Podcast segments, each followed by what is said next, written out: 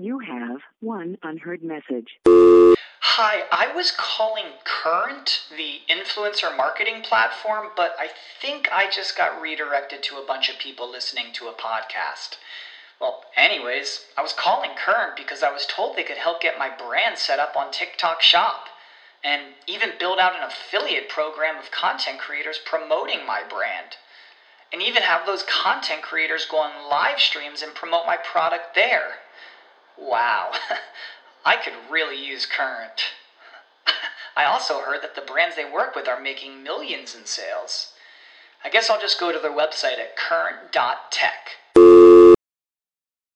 You know how to book flights and hotels. All you're missing is a tool to plan the travel experiences you'll have once you arrive. That's why you need Viator. Book guided tours, excursions, and more in one place. There are over 300,000 travel experiences to choose from, so you can find something for everyone. And Viator offers free cancellation and 24 7 customer support for worry free travel. Download the Viator app now and use code Viator10 for 10% off your first booking in the app. Find travel experiences for you. Do more with Viator. Bandwagon Nerds is taped in front of a live studio audience.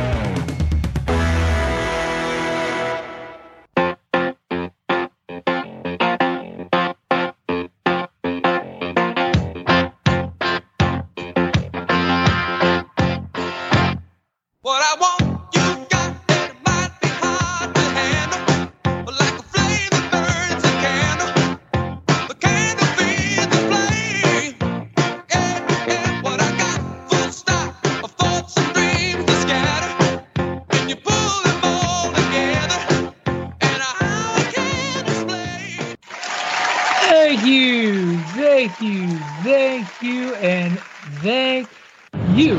thechairshot.com. Always use your head. Thank you, Amber. Welcome, everyone, fellow basement dwellers, into this week's edition of Bandwagon Nerds. I am your good friend, Patrick O'Dowd, continuing his plea with Greg DeMarco to do the Hall & Oates retrospective on the Greg DeMarco Show with Greg DeMarco, Patrick O'Dowd, and Miranda Morales. Tony's rolling his eyes. No love for Yacht Rock and, and Hall & Oates. Uh, Nothing? yeah, I'm. Uh, no, it's all good. I love the open. I, I love I I want my dreams to come I, true. I sometimes I tell people be careful. You're gonna have to mess with Hall and Oates, you know. But uh, nah, I don't need a whole fucking show about them. Then you just don't know entertainment, sir. That's fine. That's, it. why I'm not asking you to do the Hall and That's Oates it. I've retrospective. been found out.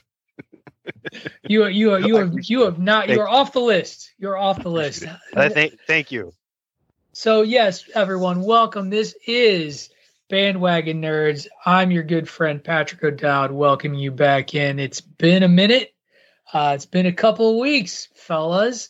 Uh, I am this week, of course, you heard, joined by the live studio audience, Mr. Saturday Night himself, PC Tunney, who apparently dislikes Hall and Oates to the I point don't. of No. I no, just- you've heard it here first. Tony hates Hall and Oates, and Yeah. that's okay because you know who doesn't hate Hall and Oates? the lawyer himself, Mr. David Ungar Esquire, the seventy fourth. Hello, Yeah. sir. David Welcome Ungar. back. So I went from the Floats like a 35th butterfly and was stung, stung by like a a bee. wa- yeah, exactly, man. So I went from the 35th Esquire on Hockey Talk to 74th. Wow, I don't know if that's a promotion or, I, or what, but it's something that's for hey, sure. man, yeah, Hall and Oates they're on my playlist. I'll, I'll I'll put it that way. Hell yeah. Heck, They should be on everyone's playlist. And who knows, maybe they'll make an appearance on on an upcoming episode of um, musical chairs when when the summer hits. I, Ooh, I put you be- through that. That could be fun. I know, right? I tried really hard to hit that 30 second threshold so that I didn't get nailed by copyright infringement. We do not own the rights to that music, but that's okay because Hall and Oates is for everyone. Everyone embraces it. They're almost Lionel Richie, not quite. They just uh, Lionel special. It's true. All right, so this is an interesting start to uh, this week's edition of Bandwagoners. We are without Aesop Mitchell, though he is on the call and could join us later, but I have my doubts. We have kind of a we have a little bit of a hodgepodgey episode this week. We're going to spend a lot of time actually talking about Star Wars and, Marvel as usual, but we're going to kind of hone in on something that I picked up on based on some articles that were shared by you guys. Um, we're going to talk a little bit about continuity issues uh, and whether they're really issues or whether they're imagined uh, the concept of whether or not you need to do homework to watch some of these shows. Just a, a couple of different topics that I think intertwine a little bit in what we do and what we talk about. And with it being a relatively slow news day, other than I don't know if you guys have seen this, but Maverick going to win the box office again this week. I, I finally got to see Top Gun Maverick uh, on Saturday. Tony, have you seen it yet? Are you the are you the outlier now? A dirty look. He is. He's the outlier. He, he's he's it on anti Streaming anywhere yet? Is it streaming anywhere? coming soon to Yeah. Par- uh, Paramount Plus. At the movie theater, I'm Tony. sure. It's streaming on Oh. the big screen. You bastard. I here's the thing, Do you wanna Tony. pay- I, I PayPal know. me, PayPal me thirteen forty nine, and I'll go see it this week. Give me your address. Well, what's funny is I didn't. I didn't No, actually. pay no, get out here! the I don't want to see it. I, I didn't actually have to. I didn't actually pay admission to see the movie. That that was the thing. Is I actually had a rain check uh, ticket for when the projection went sideways at uh, my local Cinemark because they had uh they had they have these things called Fathom events, and I don't know if you guys have similar stuff, but like Fathom events does like these like weekend specials where you can only watch something in the theater on these two days. And they brought back the Transformers animated movie on its whateverth anniversary. And I went and saw it. And in the middle of the movie, the projection, the projector just stopped showing the movie. So once they got everything back up and running, we watched the rest of it. Everybody got a free ticket to a show. They took my voucher uh, for that show, which I learned that the Cinemark voucher movie pass, when something goes wrong at the theater, is good for any movie, even a premiere night night film. So I showed up, walked up on the theater, got the dead center seat in a full theater because like everybody was paired up and like looking for folks. So I like got the money seat. And Tony, I know you don't want to see this in the theater. It's a movie you have to see in the theater though, man. Like in terms of experience, go to DP's house, watch it on his fancy television and his goofy sound system because like the opening scene when the jet takes off from the aircraft carrier and my theater seat shook like I was in. I was in. I enjoyed it thoroughly. It's ridiculous. It does get stupid. Aesop talked about a little bit. The third act, for those of you like it, it's it gets ludicrous, but it's Top Gun, and it was worth the ludus, the lunacy, the ludicrousness to catch it. So I I enjoyed it thoroughly. But I guess enough about Top Gun. I'm sorry, I could talk about it all day. Greg DeMarco loved it. Dave loved it. Tunney doesn't care. Aesop liked it until the third act where he had some issues. But we're gonna jump in because we're back on the we're back on the reviewing of shows train. And yep, we're not gonna talk Obi-Wan Kenobi. At least We we're not gonna talk Obi-Wan Kenobi right now. We are gonna talk about it later when we get to the later topic discussion. Um, because it, it it fits and kind of stems from the greater topic that we were getting into. But The Boys dropped its first three episodes on Amazon Prime this week.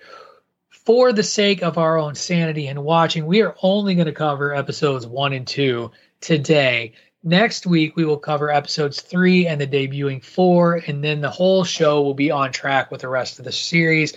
And I think that is good. Best for business, best for us. We won't be completely current today, but we will be pretty current, and we will be completely current by the time you listen to next week's show. Oh, I thought you were about to say something, Tony. You did some gesturing, and I was like, oh, okay. Um, yeah. Thank you for gesturing again and continuing to confuse the crap out of me. Uh, here, this is for you. Stop confusing me. Stop. I'm very fragile. I, I can't. I can't keep up. I'm not. I'm not drinking today. Oh, he went away. Why? Why'd he go away? What's that all about? Ah, he's back.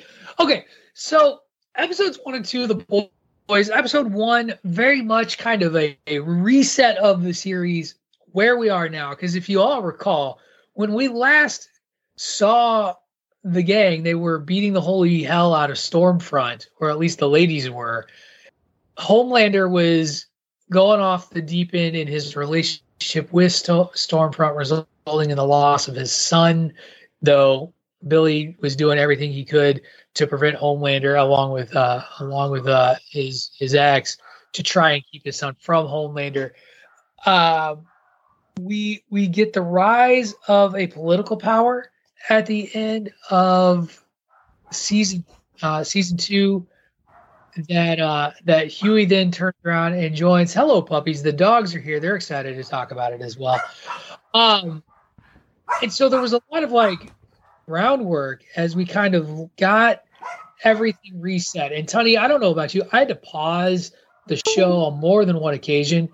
Uh, and the thing I love about when I stream Amazon Prime through my television is when you pause Amazon Prime, it brings up the names of the actors and who they're playing so that I can remember who the hell Huey was or Mother's Milk or, uh, you know, hell, even, I don't know, Queen Mav. I'm just making up stuff um, at this point. But I needed the refresher because it's been, what, like a year plus, I think, since The Boys was on there. And, uh, episode one i thought did a pretty good job of like getting us back as we start to watch an unraveling homelander we watch uh, billy butcher trying to play it straight in what i mean we opened with uh, you know once again another trauma inducing moment of violence as a dude explodes out of another dude's penis um that was a little messed up because we just we to the- can't we go whole hog Get to the prostate. Get to the prostate. get to the prostate, get the and here's the thing. Of course, the boys, when they would have their shrinking human doing perverted sex acts, would not go in through the anus. Of course, they're going to go in through the dick hole because that's what the boys does. And yep, penis just right there on the table, digging in. So, but you've got Billy, you've got Butcher kind of in conflict, trying to play things on the straight and narrow. And honestly, because he doesn't want to cross Huey, who has joined the federal like soups regulation commission and and is trying to to go at it a different way. He and Starlight aren't living together, but they are fairly solid in their relationship, or so you think, uh, until you learn that Starlight's ex has now entered the entered the picture, and and Huey, of course, is going to be, you know, Huey and be jealous over the whole thing. So that's sort of episode one in a nutshell. Uh, I'll turn it over to uh, Tony since uh, Dave is chewing on things. Episode one and where we kind of find the gang as we come back. It's funny you brought up the fact that Amazon Prime, when you pause it, or if you're on your laptop, if you just bring your mouse up, it can runs and it shows you that too. That you had time to do that because even though I was at breakfast this morning just after 6 a.m. and doing my homework, I failed to actually read the entirety of the first topic. Oh I no! also- I failed to realize that they were dropping three episodes at once. oh the problem no! here no. is the new chapter of Fortnite also started this morning. So luckily, luckily, with two hours to go until this show started, I went, let's watch the episode now to give myself more time. And lo and behold, went, holy shit, there's three episodes. I don't have time to watch three episodes. Looked at the rundown scene, reviewing episodes one and two, and went, whew, thank God, I have enough time for those two. So I did watch them. I am just fresh off of watching them. Um, yeah, we're getting deeper into what's happening now. We're getting into more of the actual story, right? Because to, honestly, it was really good the first episode and the second episode. Um, but I like the lighter part of the boys, like back in you know early season two and and most of season one. But you have to tell the story. There has to be character development. I, I really, lo- we're going to get to episode two. I really love the way it ended, but yeah, it was a nice refresher. It is really interesting to see where everybody's at. We do get questions answered eventually here. We're going to talk about from last year's uh, uh, end of the season. So yeah, uh, glad they're back. It's amazing. It, what a great time for streaming. Everything we're watching right now. Dave, your thoughts on episode one, kind of a reset of the series as we we kind of see where everyone is. Yeah, very much a reset of the series, as as you've noted, as to putting everybody in their respective places. You know, okay, here, here's where here's where all the pe- pieces are at this point in time, and and you know, going in that direction. So, um, yeah, I, I thought it was a a very interesting foundational sort of episode, like you're saying. You know, you got Butcher over here taking care of Ryan, trying to be the dad while still mourning for his um, you know, his wife who's gone. Starlight trending really popularly to the point that she's going to be the co-captain, much to the chagrin of Homelander. Um, you know, Mother's Milk trying to kind of step away from it, but not really. And and as episode two will note, having that trigger with a certain character that we're about to get into. Um, and and yeah, Homelander just a lost soul in in every way. and, and and like Tony's saying, mourning whatever's happened to Stormfront, and that'll of course progress as well. But yeah, I, I like I, I think like uh, the Fr- Frenchie and Kim- Kimiko's relationship is is really something that I like seeing develop. You know, that's very sweet. I like where they are right now, and and uh, yeah, I mean, and of course, it wouldn't be the boys without some crazy sex sort of thing going on. So there you go. Right, and we didn't. And the other thing we forgot to talk about, or at least I didn't bring up in, in sort of the episode one overview, is Victoria Neuman. Uh, and we learned that Victoria Neuman wasn't always named Victoria Neuman. That uh, there's this person who keeps looking for. What does he call her? Nadia. I want to say is what he what he keeps asking. He keeps asking for her, chases after her, and of course, this is where Huey then discovers that she's the one who was making everyone's heads explode as she gave her rise to prominence politically. And you learn of a mysterious place called Red River. Uh, there's there's two conspiracies that go on, and they and they really dive into it even further in episode two because you get Red River, and then you've got this Captain America ripoff character who, okay, everyone drink because I don't remember the name. And for Soldier Boy, got it. Ha, no drinks for you. I remembered it.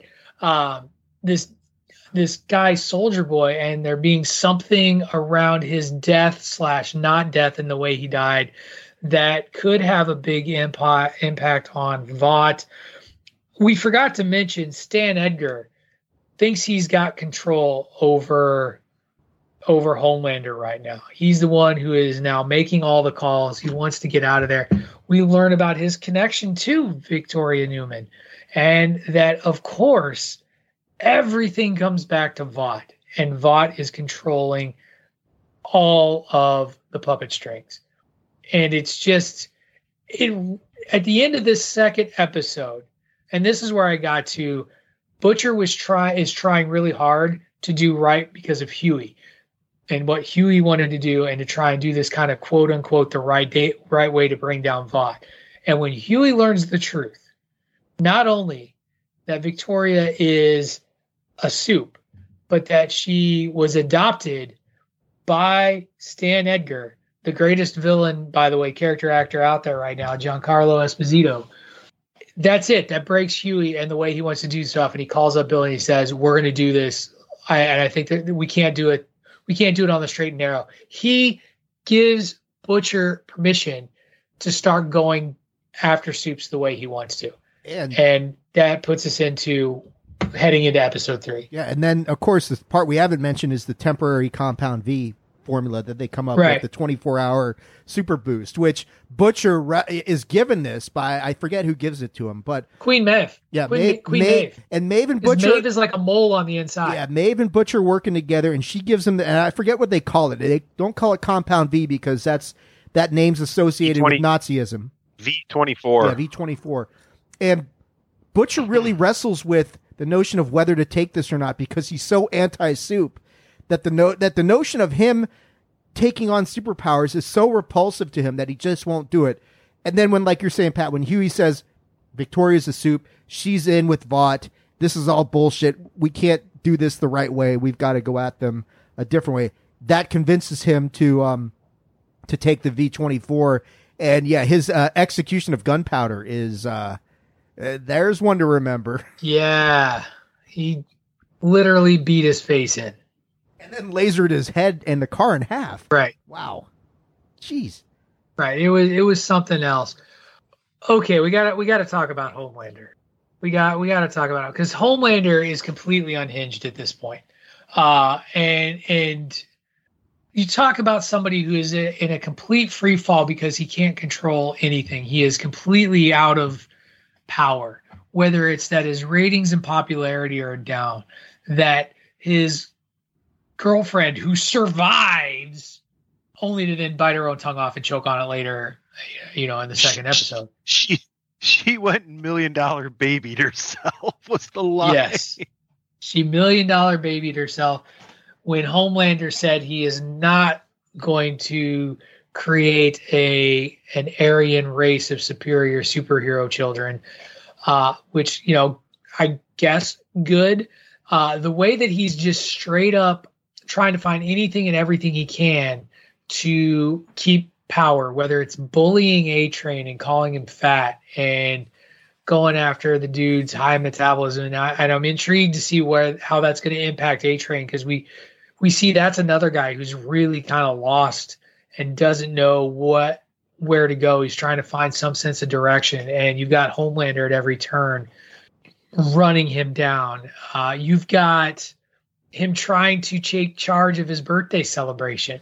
You have him pushing a girl to suicide before did okay, did he push her off or did she jump? She jumped. He, He was going to pushed lay. her. I don't think so.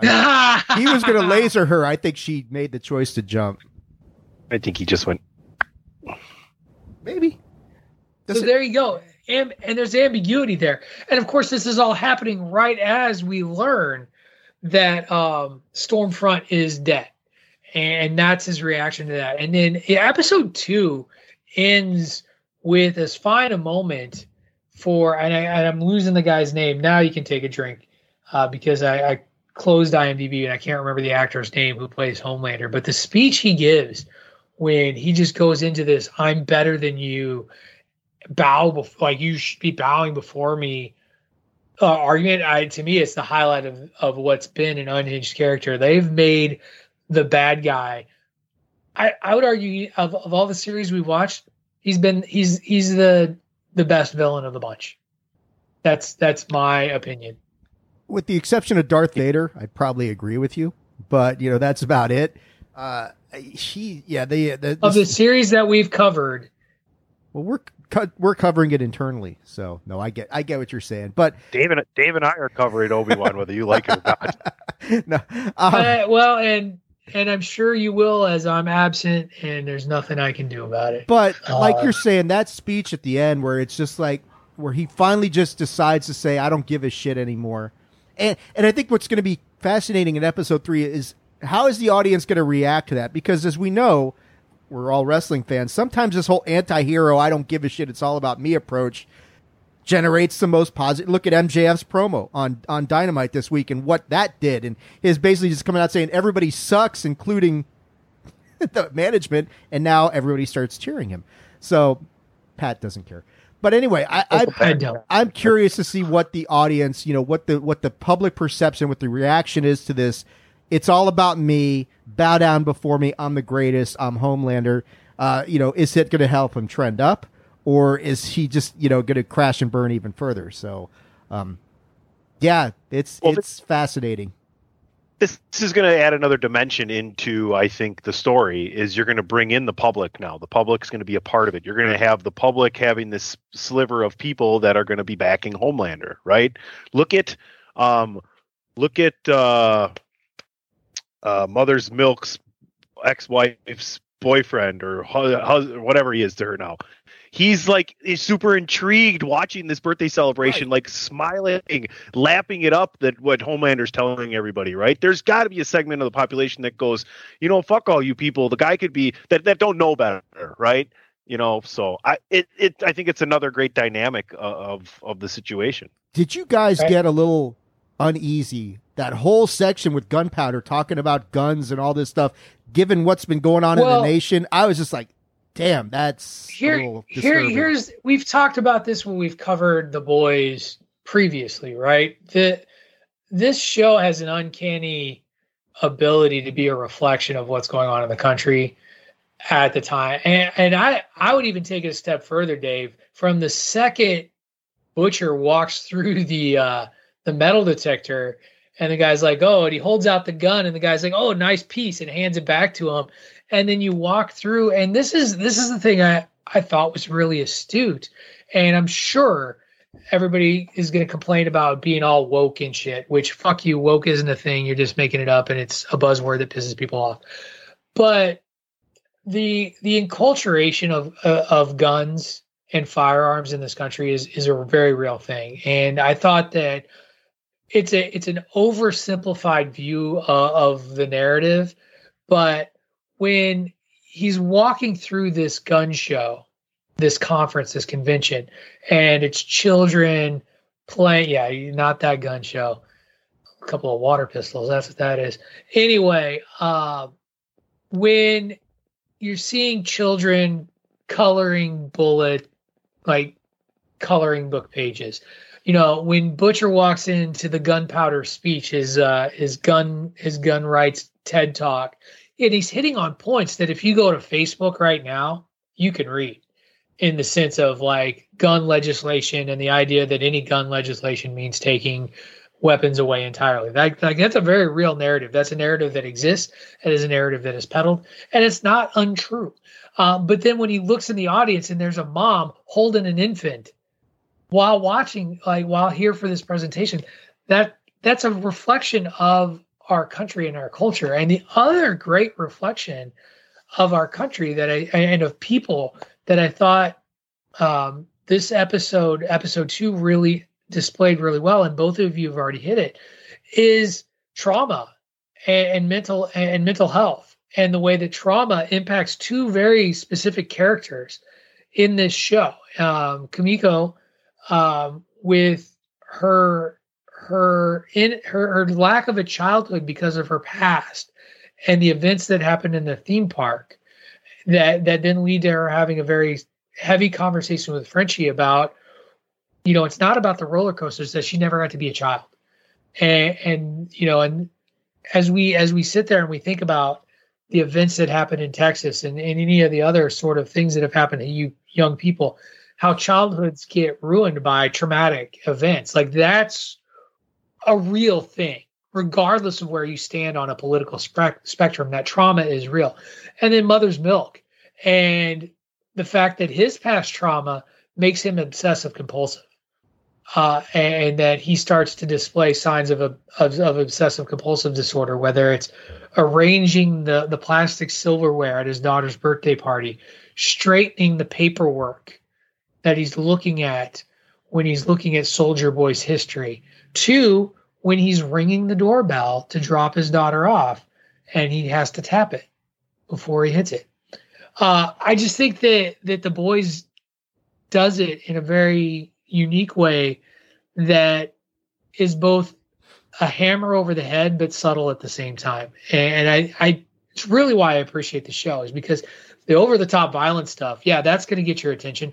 There's a message there and it's and it's a it's a blunt instrument message, but it's there, and they're gonna make sure you hear. it. and they do a really good job of, of, of bringing stuff to the forefront and and trying i mean i don't know about educating you but trying to just put it out there like the like the amusement park inclusion land and all this sort of stuff where where it's like okay it's great up to a point but even they're kind of like saying okay this might be going a little bit too far in the uh, up in, in the pendulum swinging too far and that sort of thing. And, and you kind of look at it and say okay i get what they're saying but yeah, it's uh like Mother's Milk, and you talk about his OCD, and, and clearly something happened with Soldier Boy that impacted him massively with his family, and he's he's all about. eh, To eventually to the point you find out that he didn't die in some nuclear accident. It's it's a it's kind of a cover up as to what really happened to him. But yeah, it's it's a it's a tremendous show. It it starts. I think it's going to really ramp up from here. So we'll we'll see what happens. You know, uh, yeah, it's a Huey and, and what Nadia, Veronica, whatever her. You know, they had such a great relationship. The whole thing about risking herpes to have this bagel sandwich and that sort of thing was was really. It, it- and they had a very sweet, cute relationship. And and you know that that's gone away now, which is kind of sad, but kind of has to. She's a, Right. she's a head popper. Yeah, She took a a minute to get back to the gratuitous gore.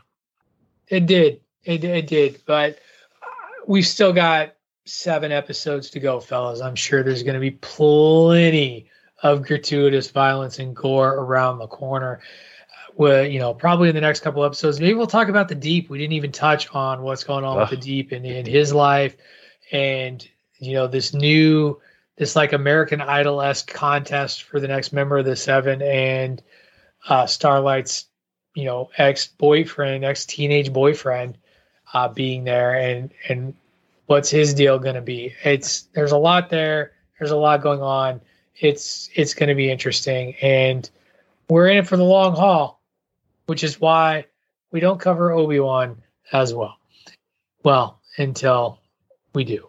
So, with that, we'll take our first commercial break. I will sit here and see that the idea that two shows will be covered in my absence the next time I'm absent. And when we come back, we'll take a little visit to the trailer park and cover uh, some news around the Nerdosphere. So, you are listening to Bandwagon Nerds here on the Chairshot Radio Network, part of the Chairshot.com. Support for this podcast and the following message come from Corient. Corient provides wealth management services centered around you. They focus on exceeding your expectations and simplifying your life. Corient has been helping high achievers just like you enjoy their lives more fully, preserve their wealth, and provide for the people, causes, and communities they care about. As one of the largest integrated fee only registered investment advisors in the U.S., Corient has deeply experienced teams in 23 strategic locations. Corient has extensive knowledge spanning the full spectrum of planning, investing, lending, and money management disciplines. Leverage Corient's exclusive network of experts to craft custom solutions designed to help you reach your financial goals, no matter how complex they may be. Real wealth requires real solutions. For more information, connect with a wealth advisor today at corient.com. That's C O R I E N T.com. Corient.com. Sick of being upsold at gyms? My guy, you're currently a base member. For $90 more, I can upgrade you to our Shred membership. For 130 more, you'll be a Swole member. And for just $300 more, you'll reach Sweat Platinum. At Planet Fitness, you'll get energy without the upsell. Never pushy, always free fitness training and equipment for every workout. It's fitness that fits your budget. Join Planet Fitness for just $1 down and $10 a month. Cancel anytime. Deal ends Friday, May 10th. See Home Club for details.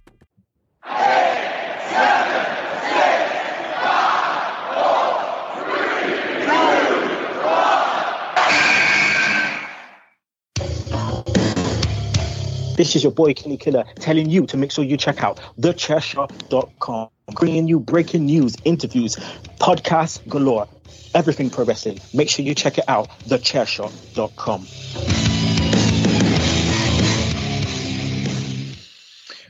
Okay, we're back. That's right, we are back, everyone. Small trip to the trailer park this week, Dave, but we are still going to the trailer park. And if we're going to go to the trailer park, that means one thing. That means we have to cue up that beautiful banjo. Play it for us now, sir.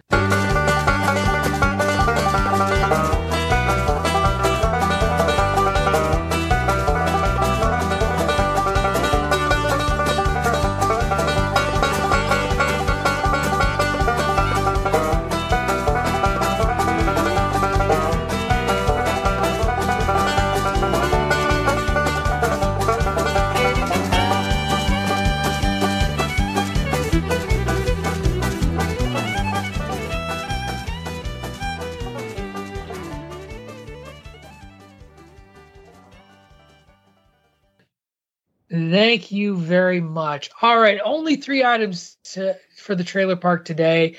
I got to share when I was putting the was putting the agenda together yesterday. uh, yesterday being Saturday when when I put the because we record this on Sunday, plays on Monday, so on and so forth. Anyway, uh, there's a leap year in there, and then you skip consecutive Tuesdays, and the double-legged sack race is every other Friday before we actually get to the event itself, as it were. Um, as everybody wraps their heads around all this, when I was putting this agenda together and I was looking at trailers, I was like, man, there's not a lot. Like I thought about putting that trailer about the the Ray Parker Jr. Uh, documentary on there. The guy who wrote the Ghostbusters scene. I was like, nah, that doesn't really strike me as really interesting. I knew there was one we had to put on there. Even the the second one that I put on there, I was like, I'm gonna put this on there because it's Disney, but like I don't I kind of care. I don't know that I really care. And then Sunday comes along people are looking at trailers and suddenly we get suggestions and Tony made a good one um, for a uh, yeah for for an Ethan Hawke vehicle that's coming out June 24th. I actually had to look up the date. Uh, it's a horror movie, though I'm not sure what kind of horror movie it's going to be. Like a suspenseful thriller horror movie is kind of the way I get it. It's not going to be a slash and slash and burn kind of scary flick, but it's called The Black Phone. And the story appears to be a relatively simple one. Ethan Hawke plays a horrifyingly creepy kidnapper of children who eventually murders them. But he kidnaps this boy, throws him in a basement, locks him in there. There is a black phone that is disconnected to any sort of phone line, but the boy starts hearing it ring. And when he answers the phone, he starts to hear from the ghosts of the children that Ethan Hawke's character previously murdered. And it looks like it's going to be like this tense, supernatural sort of thriller of can the ghosts help this boy escape? They also seem to be connected to the boy's sister, who is outside looking for as she, for him as she's having dreams and visions herself. Meanwhile, Ethan Hawke is trying to do everything he can to keep the boy in the basement and murder him with an array of just horrifying masks, just creepy ass looking masks that I think give it an amazing little aesthetic. This movie, actually, I remember initial trailers being dropped back in 2021. And I think it even came up in our chat conversation. Aesop had asked, Did this already come out? Like, is this the last trailer? And it looks like it is. It looks like the marketing is really picked up for this movie as it comes out on June 24th. Yeah, I think we reviewed the, uh, took a look at the original trailer on this thing long time ago, and it looked. I, I don't think there was a lot different in this trailer, but yeah, it, it's definitely one that you know. And coming off Ethan Hawke's great performance in Moon Knight, now you get to see him come jump right into this creepy child abduction with this real supernatural element as these kids are trying to explain to the one kid who's being held how to escape. You know, ghosts of of uh, murdered past sort of thing. So yeah, it, it looks as far as stuff that I'd, I'd say, you know, on the horror spectrum that I'd say, okay, yeah, this is one I definitely want to see. I would definitely put this in this category. This this one looks very interesting and good acting. I mean, Ethan Hawke is really kind of evolved into one of my favorites lately. Tony, you shared this one, and you're not particularly like a horror guy, and so to me that tells me something about even your thoughts on the trailer. Go ahead. Yeah, I think the, the whole mask thing, it, the aesthetic of that kind of uh, brings you in a little bit, right? And to know that it's Ethan yep. Hawke, it, it brings you in even more. But I would say, while you can put this in the horror genre, it's more of going to be a psychological thriller with you know heavy science fiction as far as you know ghosts and things of that nature. So I, I'm I'm looking forward to it. It's like a scary, just mind fuck. That's what it's going to be. Can you figure it out? You know what movie vibe I get from this trailer is uh, the old Kevin Bacon flick Stir of Echoes.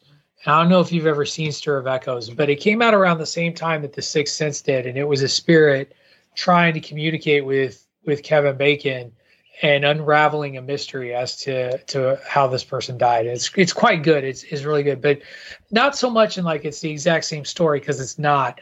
But the aesthetic and the feel of that trailer and this in this trailer or in that movie is very similar to me. So I'm I'm intrigued. I don't know if I'll be able to see it at the theater. It is definitely one of those that I want to make sure I catch on a list, whether it's a streaming list. I still get discs from Netflix, so hell, maybe it's even getting a disc from Netflix. We'll see. But I, I'm in. I'm in, and I'm looking forward to it. All right. Next on the list is what I would say is the next effort in what I would argue is one of the more polarizing efforts that Disney has made. And that is its live action, quote unquote, live action reboot slash remake of one of their animated classics, one of my favorite animated classics, actually, as as a kid. I used to watch this film all the time, and I and I watch it uh, periodically because I think it's one of the better Disney animated movies ever made in the history of the company. But they're they're remaking Pinocchio, and they're casting Tom Hanks in the Geppetto role, and we got our first look at at the footage of this film. Now, some of the things that they've left out of the trailer, I, I am more intrigued by. We do not get to see Monstro the whale. We do not get anything of Pleasure Island other than the kids getting off the boat. But you do you do get a look at Jiminy Cricket. You do get a look at some of the other. You get a look at the animated Figaro and Cleo, the pets. You get a good look at the Blue Fairy at the end. You get to hear "When You Wish Upon a Star," arguably the most famous Disney tune of Disney tunes. And I don't know, like I don't know what to make of this. I think that the the live action reboots have been kind of hit or miss for Disney. I love this particular original. Tom Hanks is hard to to argue against. Uh, and I'll admit, I was also one of the few people who liked the the Lion King when they redid the Lion King. Like I was one of the few people who was like, I'm down with it. So that it's going to be on Disney Plus makes it much easier for me to be like, okay, I'm going to watch it. Um, Dave, you're a Disney guy, so in an unusual move, I'm going to start with Dave again uh, instead of instead of altering altering the order. Plus, I really want to hear Tony's thoughts on the third trailer first. Uh, anyway, so Dave, should Disney stop this? What do you think? What do you what what are your things thoughts on on this Pinocchio trailer and and these remakes that they keep doing? Correct me if I'm wrong, but we never saw Pinocchio in this trailer either, did we? Yeah, briefly. Briefly, okay. Uh, I I'm not a fan of the remakes just because I, I think that you know they suffer by comparison uh, more often than not. I mean, you're talking Pinocchio was what the second animated classic that Disney ever did. Snow White being the first, and it has stood up to the test of time as one of the most beloved animated anythings that that they've done. And and I just think that I mean, I didn't, you know, I didn't hate Beauty and the Beast. I didn't hate Lion King. I didn't particularly like it. I didn't feel they were necessary. Um, you know, if Disney thinks that, hey, there's money to be had in, in these live action remakes, more power to them. None of them have done anything for me. I, I'd like to see them focus on different projects rather than bringing animation to life. Sometimes you don't need that. Animations in, in, in this day and age is 2022. We know as well as anybody that animation, really good animation stands on its own.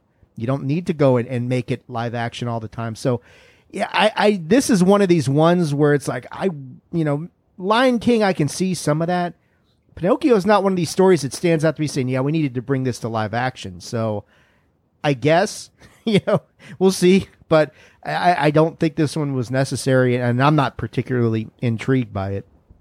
Tony, what do you think about Disney rebooting these these old animated classics and, and the thoughts on this trailer? It's they've done it so many different ways. Like they've they've put them all out, then they've brought them all back and said, "Oh, here you can buy them again for a limited time," and now they're redoing them in different ways. So I'm okay with that. I I thought the trailer was nice. I mean, I want to tell you that I'm going to watch it, but I probably won't. Um, no, but it's just a great it's a great story though. It's an it's another way for a new generation to fall in love with the story right? So Right. what what's wrong with that? And who's opposed to Disney making more money? They've they've had a rough time of it lately. So I know they're really struggling out there. Um, hopefully, hopefully they get, hopefully they pull through. Here's what I will say, Dave. I think you hit on why I'm okay with this being this movie being made in a way that I was a little more puzzled when it came to Beauty and the Beast and The Lion King.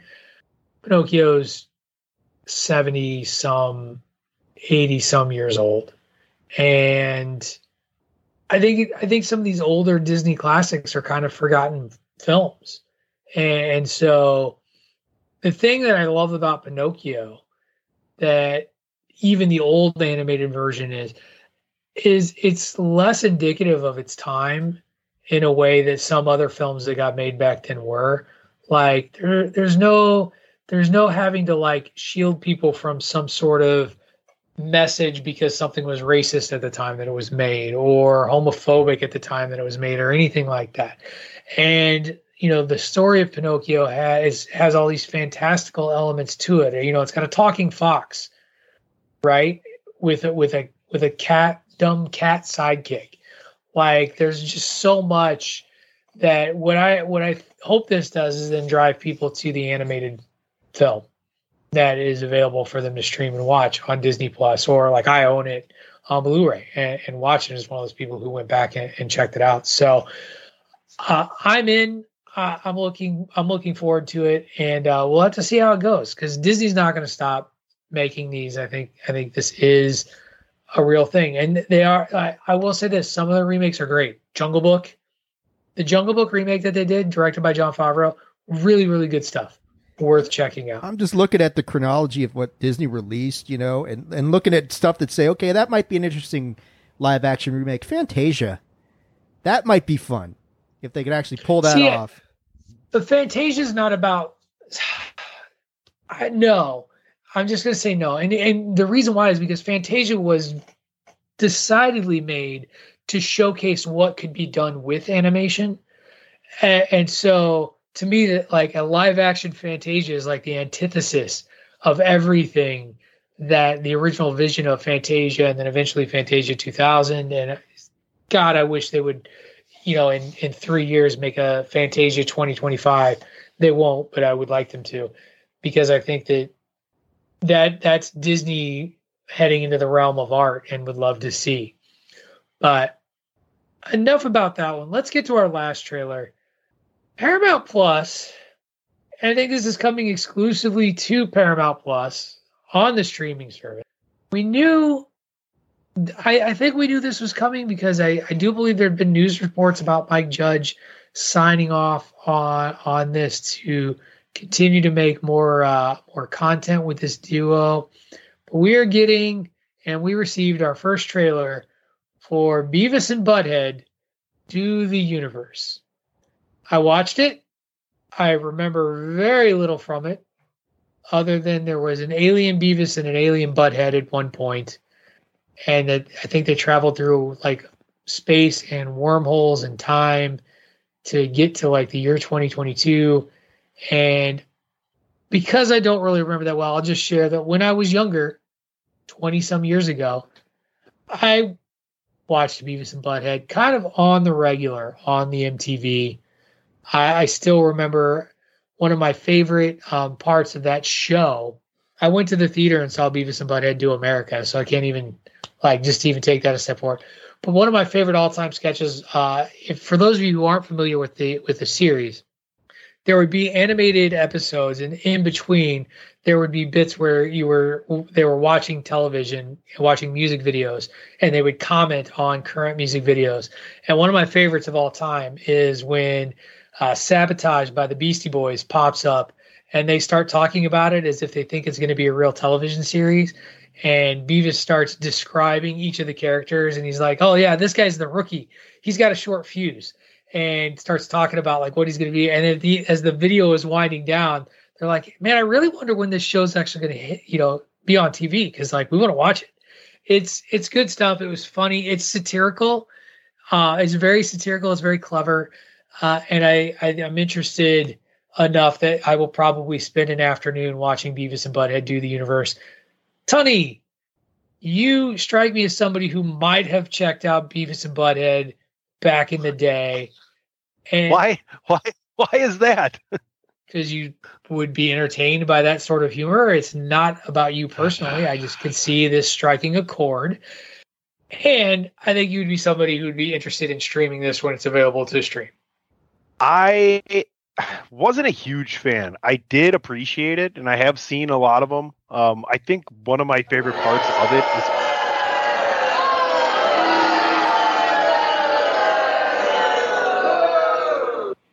See, Ray, Patrick misses you a lot. So I think one of the parts I did like the most, though, what you were talking about was them watching the music videos was great, right?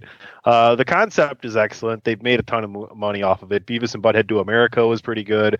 This is going to be good. I actually got uh, Bill and Ted's Excellent Adventure vibes, uh, or Bogus Adventure, or New Adventure vibes from the trailer.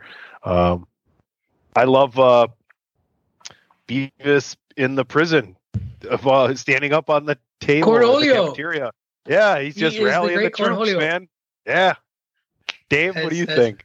Oh, I, I'm I'm all in. I mean, Beavis and Butthead's absence has been, you know, as South Park has persisted, as The Simpsons have persisted. You look at s- series that are in that sort of ilk, and Beavis and Butthead are kind of like, okay, you can mention them sort of in the same conversation, and and the fact that there just hasn't been a lot of Beavis and Butthead content, and and I understand that, you know, in this day and age where music videos are, are kind of passe to a certain extent, uh, you know, it doesn't really fit in, but.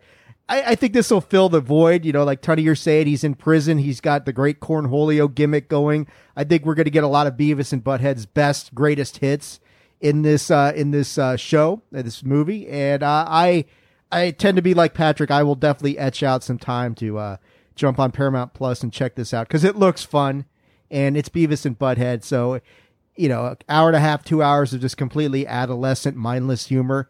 Sure, who couldn't use that? Right. I don't know Oh, that we've shut up. talked enough. Shut up, Beavis. They're talking about our movie on their show. Yeah, yeah, bandwagon nerds, huh? Yeah. You do a much better butthead than you do a Beavis. Yeah, but no, uh, fuck off. I'm not. I'm not trying to make you mad. I, I'm mad at you. Like, just, Yeah, Honey, God. I, I want you to do the rest of the show with your shirt over your head, so you can be like Cornholio. no, it's gonna muffle the sound on the podcast. We don't want to fuck that up. This well, my audio is already bad enough as it is. So Would have the here's the thing. ladies line at the door in a hurry. Right. I don't think we talk enough about how great Mike Judge is though as as a as a content creator. Like whether it's Beavis and Butthead, Office Space, which I think is still one of the most one of the most relatable movies if you've ever worked Hill, in an right? office. What? King of the Hill as well. King of the That's Hill. Yeah, you don't you don't have King of the Hill without Beavis and Butthead, because Mr. Anderson from Beavis and Butthead that's basically who Hank Hill is, except like it's a younger Mr. Anderson. Um, he'd get all mad about those two kids whacking off in his trailer. Yeah, Um, the success of Beavis and Butthead led to a network, i.e., Fox. Right. Have Mike Judge come over and do a show for the network, not for cable. right. Um, Idiocracy, I think, was was a Mike Judge uh, production as well. That, that's me digging into the uh, into the memory Sure. banks, but but he's a very very insightful, very clever writer. Uh, I love that uh, that that he's still putting out content. And, and I was never a big King King of the Hill guy, um, but I can't I can't deny a lot of his other stuff. And like I it, Office Space in particular for me, like that's a movie. If it's on, I'll stop what I'm doing and watch it. Right up there with Clue, um, or um, Clerks. Just movies that like they're on and I'm like, done. I ain't touching it until we see the end. Is Hey, is that why Dave has a heart out today? He has a meeting with the Bobs. Yes. No. Uh, he might have a he might have been Bob. Speaking speaking of Clerks, there's rumors that the trailer for Clerks three is not far off. So I'm We've been hearing that rumor for a while. I can't wait for it. Um, I, I've I've always had outside of like that weird yoga hosers movie. Um, I've generally enjoyed Kevin Smith's work, so I'm gonna I'm gonna I'm gonna live with uh, whatever he pops out there. Okay, Dave, I'm not gonna make you do all the fancy special effects or anything like that, but I do want to jump into some news around the nerdosphere. I got uh, three little nuggets. The first one we're going to talk about is an article that uh, popped up regarding Netflix, talking about a new approach for the company in the wake of their lagging sub- subscriber growth as things have started to to really slow down and Disney Plus's bundle is catching up. At the time of the article that I shared from the Hollywood Reporter, Netflix is only 16 million global subscribers, or um, Disney and its bundle is only 16 million subscribers behind Netflix is 221 million. Based on this, Netflix has been in kind of a scramble lately. Now we've talked about some of their revenue problems. We've talked about some concerns about uh, content and shows getting canceled. We've also talked about Netflix and sort of their their release schedule and how it seems like a lot of stuff, a lot of popular commodities have been getting released one after another. In fact, Stranger Things gets released. It's the most viewed premiere right in the history of the streaming service. It's just it's going crazy. The dogs love it. They're going nuts. Dave's about to go lay the smackdown on the dogs. And it's it's just it's been a really interesting time. Well, news came out today, or not today, this week, that they're also going to be taking a look at their their their film release schedule and this idea of going away from quantity and focusing on making bigger movies, better movies, and releasing fewer than it did previously. So I guess let's start let's start there. Was the problem that Netflix was just investing money in everything and so we weren't getting anything worth watching and, and, and this change in philosophy do we see it as something that helps tony's got a got a quizzical look on his face so i'll let him go first I don't know. I think it's just refining the formula for them, right? I mean, I don't. They're they're still winning. They're still making a lot of money. They're still putting out a lot of really good content. There's still lots of things. Like if if I'm if I have time and I'm like, okay, I just want to hang out for a little bit and relax, and, and I'm going to turn something on, and I don't have anything specific I want to watch on any of the streaming ones, I'll probably pop open Netflix first because it has the most variety of what I want to see, right? Different genres, uh, depth wise. So that's where I'm at with that. I don't know. I mean, I don't really give a shit about Netflix, to be honest with you.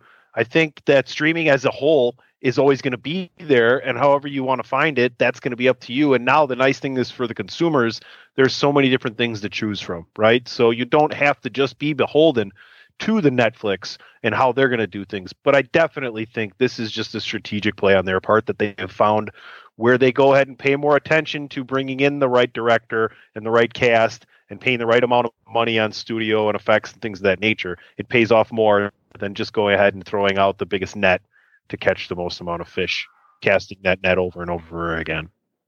dave what do you think I I think um, last week Aesop and I talked about the concept of streaming fatigue, and this seems to be somewhat of a, a, a at least an acknowledgement of that on Netflix's part, saying there's so much of this stuff that's out there that we need to, you know, and, and yeah, we need to trim the fat a little bit. We've got some subscribers that we've lost. We've got some revenue that we've lost. Our stocks are down. Disney's catching up with us.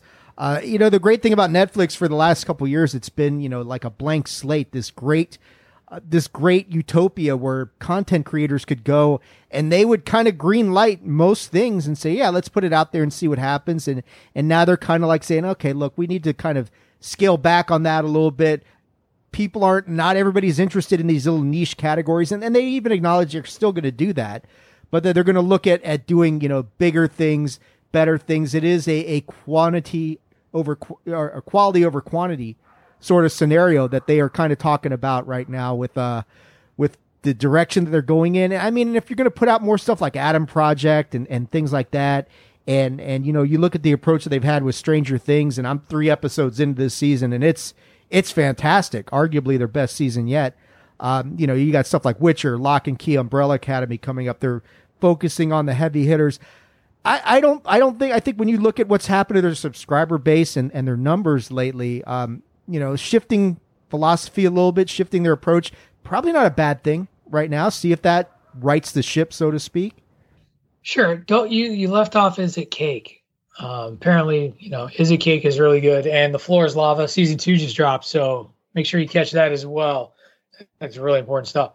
Hey, I- somebody feed Phil four just dropped. That's excellent. Th- There you go. There you go. Here's the other thing uh, that I will say. I'm glad you talked about. Um, I think the vanity project thing was really fascinating. Like Netflix basically kind of throwing out money to directors, filmmakers, producers, or whatever to just make whatever the hell they wanted, and it, not paying off. Like, and, and I'll give a couple of examples.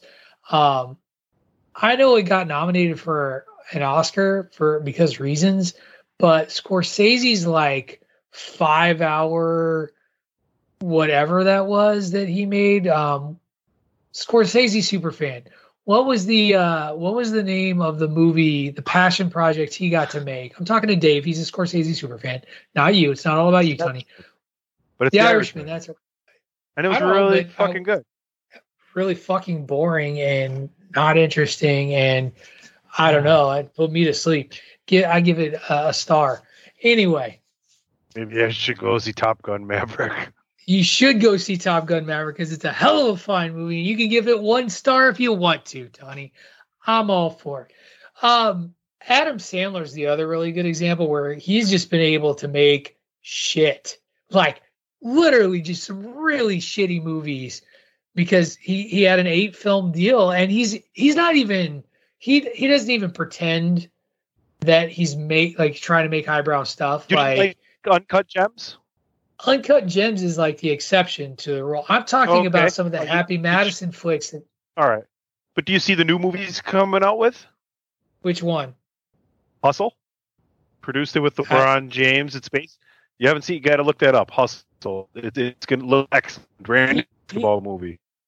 he's also made about four horrible comedies through the Happy Madison brand. The last one I tried to watch uh, the last one he did, which starred David Spade, and it was like David Spade on a blind. He he meets a woman at an airport, and he thinks he's texting her three months later, but it turns out to be this horrible blind date of, this woman who's like super obnoxious and it's just it was really bad. It was not quality stuff, and it. Adam Sandler has said that a lot of the Happy Madison production stuff he makes just to do something stupid with his friends, and more power to them. But as a business model for for Netflix, is it is it really worth their time? Now, I don't know. Um, and it sounds like Netflix is trying to get away from throwing, you know, a bajillion dollars at various producers and directors for exclusivity deals to put this in. Dave, um, what do you think of The Irishman? Sorry. I didn't watch it. That's that's See? what I thought of it. So sorry. There you go. It's really good. Point point to Patrick. That's what I heard right there. Um, all right, let's talk about people and how they suck.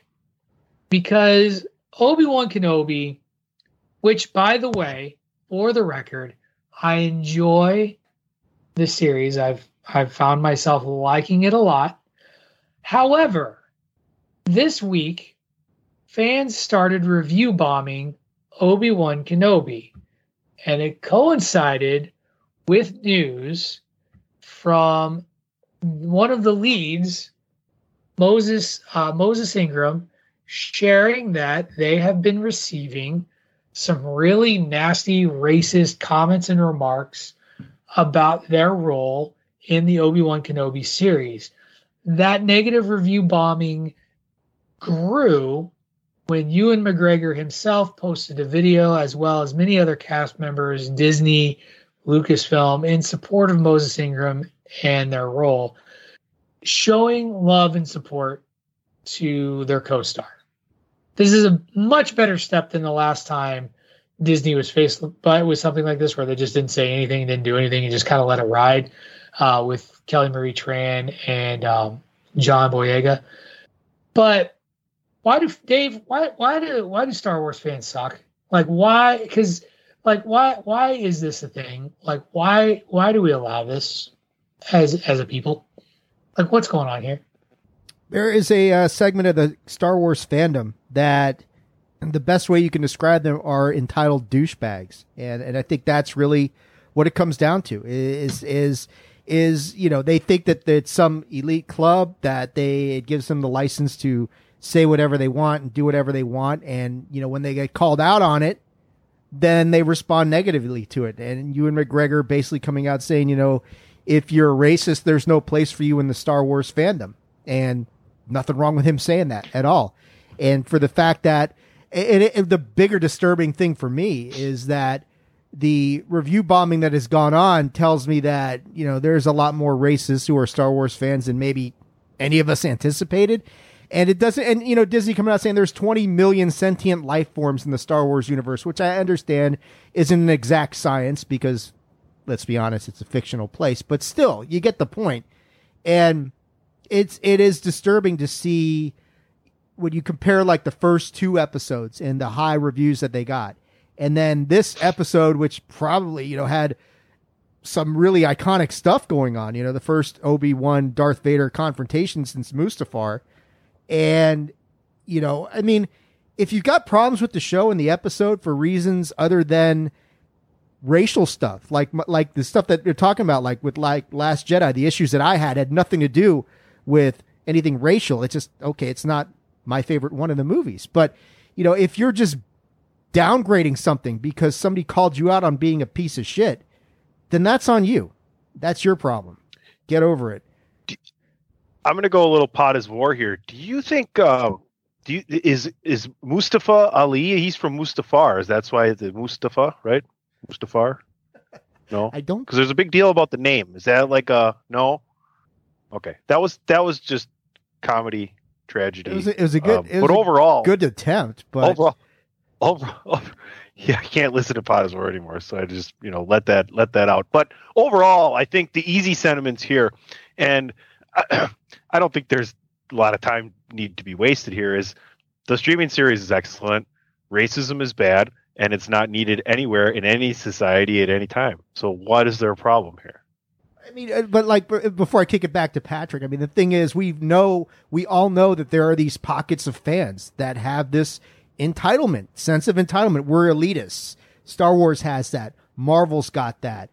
Pro wrestling definitely has those kind of fans all over the place. Uh, it just, but it doesn't give you license to say you're not in this bubble where you can just be and do whatever you want, say whatever the hell you want because you think, oh, I'm cool. I'm I'm a fan of this segment. It, it doesn't change the fact that if you're a dick, you're a dick regardless of who you support or what you support. Right. And so gatekeeping. That's that's kind of where I go where I go with this is when we and we've talked about this years ago when when talking about some other fandoms. Where does this this like sense of entitlement really get formed? Like where is where how does it how does it breed itself this way? And then why and then should we if you're if you're a company like Rotten Tomatoes, what do you what do you do about review bombing? Do you do you take people's like like do you take do you take that feature away? What do you do? Like I don't know.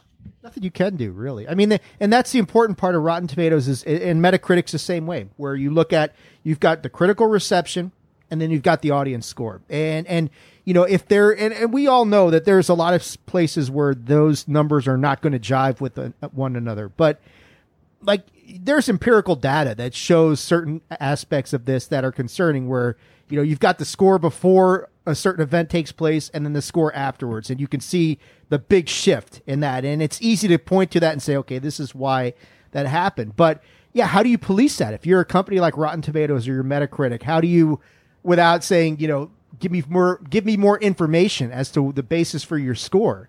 Um, you know, then you're forcing people to write reviews, which is why I don't do a lot of shit on Amazon. It's like I don't want to write a review for this shit. Um, you know, I'll, I'll give you my rating, that sort of thing. But I, I don't think there's an effective way to to police that. I, I short of, yeah, I mean, short of really delving into the reasons and and why are you rating this a certain way. Um, yeah, you know, you want to rate it a certain way. That's your right. But when you see a tendency and you see a trend going on and you see things scaling downward, the circumstantial evidence, to use lawyering sort of term, the circumstantial evidence is very strong in this that the review bombing was directly related to what Ewan McGregor said. And I don't think that's disputable, really. Right. Interesting note. I will say Rotten Tomatoes at the very least has done something because the user review score is now back up to 60%. So they they've definitely gone in and, and done something about it, whether it's filtering or cutting cutting reviews out. So they're they're trying. They're trying to make this, you know, a sort of quote unquote fair view and look at the show. All right, last little news bit before we head into the commercial break. Uh, one, I didn't even realize we were this close, but Ms. Marvel debuts this week uh, on Disney Plus. So there's another series that Tony won't watch. He's already said he's not watching it, uh, or at least he's not planning to. I, of course, will because I'm a completist. But we're going to talk about, and we're going to talk about that a little bit in our in our last segment today. But Kevin Feige was doing an interview where there there was some reactions to the trailer and that uh and that Kamala Khan is at an Avenger Con trying to be a part of the very first superhero convention. And in that in that little bit, there was an interview that um, some folks asked Kevin Feige about, where he talked about um, a lot of crew kept sneaking over to see and attend Avengers Con. So I think that might be fun to do at some time. And that quote led to what we love to do here in this in this arena, speculate. An Avengers Con or a Marvel Con could be in the future. Here's the thing, in a world where we have Disney doing Star Wars celebration, I don't even think this is speculative or is it feasible? I think it's lightly likely. So here's my question because I believe it's going to happen. One, actually, it's two parts. Do you think it's going to happen? And when do we attend? PC Tony. It's not just going to happen. It's probably going to happen three times a year in different regions of the country. How's that sound? Oh, so you think it'll travel? You think it'll be like a New York, Chicago, LA sort of scenario or or the like? Why would why wouldn't it? I don't know. I mean, Star Wars Celebration only happens in Orlando, for example, so it's not who knows. Dave, what about you? Um, yeah, it's going to happen. I mean, you've got DC fandom two years in a row. Marvel's going to respond. Um, I, I don't think it'll be a standalone though. I think it'll be integrated into D23, and I would not be surprised to see next year uh, that you get it at, at D23. Why do you think it'll be a D23? Because I think I think Disney will want to integrate that into the overall corporate structure and present it in a way because it's it's it's you know right there is one of their two biggest franchises that and Star Wars. Uh, and, and, I just I feel like most of what I've read and, and, and a couple places say that they might want to switch a more Marvel centric focus to D twenty three.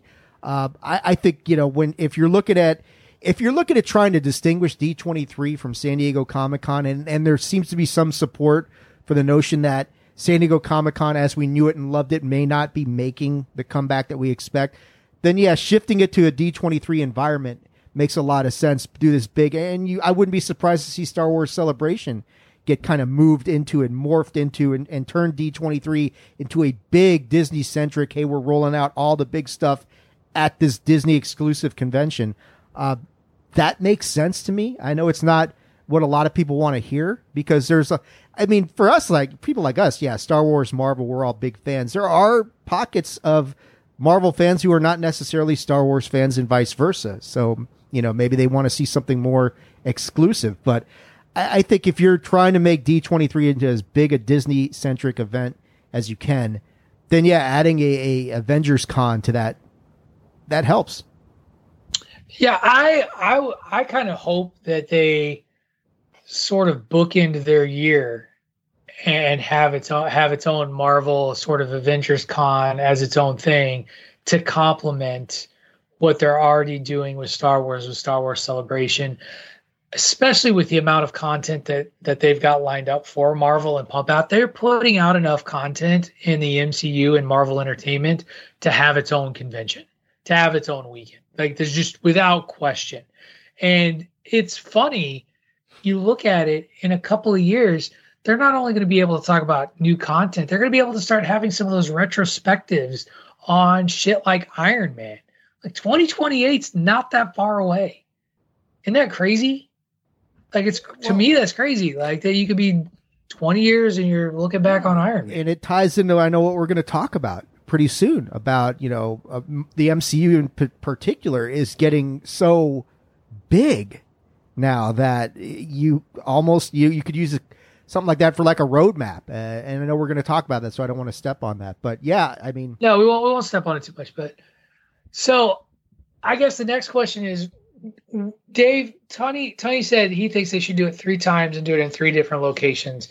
Uh, I personally don't see it that way. I I think it would make a ton of sense to do it at Anaheim on the Avengers campus at, at the uh, at Disneyland yeah, because because they can do like they can do anything and everything they want to with Marvel characters there, as opposed to Orlando where they're beholden to the Universal Studios agreement. well, right. And, and so and here's the thing about that is that right across the street from California Adventures Anaheim Convention Center. So Orlando, the, part, the problem with Oh. Orlando is that, and I know this. Yeah, well, in two weeks I'll be there, so I'll be able to speak from a higher position of knowledge. But uh, Orlando, as you know, Pat, you've been there. I was there nine years ago. It's very spaced out. There's not a convention center in remote proximity to what you know. I know they're going to put Avengers Campus probably at Hollywood Studios eventually. Where it is right now, you've got California Adventure, and yeah, the Anaheim Convention Center is literally across the street, and there's always you know kind of it tends to fuck up traffic patterns and stuff. But if you wanted to do like a Marvel Con in conjunction with Adventures Campus, it's right, literally right there, five minute walk, and you're there. Uh, so yeah, I agree with you. Anaheim is the perfect location to do that right now. Cool. All right. Well, we'll have to wait and see. I think as we talk about this as if this is a thing that is going to happen, that is because we think it is legit. We think it is going to happen. We definitely will. Of course, once they release that press release and tell everybody that it's officially going to happen, we will, of course, have you covered here on Bandwagon Nerds. What we're going to do now is we're going to take our second and final commercial break. And when we come back, we're going to talk a little bit about continuity and just some some things, some criticisms that have popped up in the last week or so in regards to both the Star Wars universe, according to Disney, and the Marvel Cinematic Universe. Now, before we head to all of that, and before we go into our recorded commercials, it is my duty to remind you that if you love the content that we put out on the Chairshot Radio Network on the chairshot.com every single day, and you want to support us, the best way to support us is to head over to prowrestlingtees.com forward slash the chair shot and invest in a chair shot shirt. We have all kinds of designs to choose from. Everything from OG chair shot logos to the bandwagon nerds shirt to sayings from various podcasts. It's all there. Tons of great shirts to choose from. They're only $19.99. Or if you're feeling fancy, want something that feels good on your giblets, spend a few dollars more and get that baby soft style. Your body will thank you. Again, we love putting out quality content for you every single day. We want your support. We need your support. And the best way that you can support us is to head over to prowrestlingtees.com forward slash the chair shot and pick up a shirt. When we come back, we are going to delve deeper into the Star Wars and Marvel universes and their continuity issues or lack thereof. You're listening to Bandwagon Nerds here on the Chairshot Radio Network, a part of the chairshot.com. Promotional consideration paid for by the following. Hey folks, PC Tony here. Thanks to our new partnership with Angry Lemonade, you can save 10% on physical products and digital commissions using the promo code ChairShot. Head to angrylemonade.net to check out their amazing catalog of products and services. Use the promo code ChairShot to save 10%. That's angrylemonade.net. Okay, welcome back. I want to share with everyone uh, on the bandwagon today. I was, you know, infrequent in the chat to say the least uh, this week, but a couple of really intriguing articles popped up. Uh, one shared by Dave, one shared by Aesop, that led me to some questions that I wanted to talk about with this group. And, and the first, and, and both of them kind of centered around this concept and this idea of continuity, although they look at it in a couple of different angles. Now, Dave shared what he described as the worst review ever written. Um, and it's about episode three of Obi Wan Kenobi. The article itself was titled Obi Wan Kenobi Episode 3 Beats The Last Jedi as the worst piece of Star Wars ever created. Well, first of all, this person is an idiot because The Last Jedi is not the worst piece of Star Wars ever created. Everybody knows that's The Rise of Skywalker. But it did lead, if you read this article and, and you kind of go through it, the dogs are already angry about it too. But there's um there's a lot of nitpicking that goes on in this article about Obi-Wan Kenobi as a character, who he is.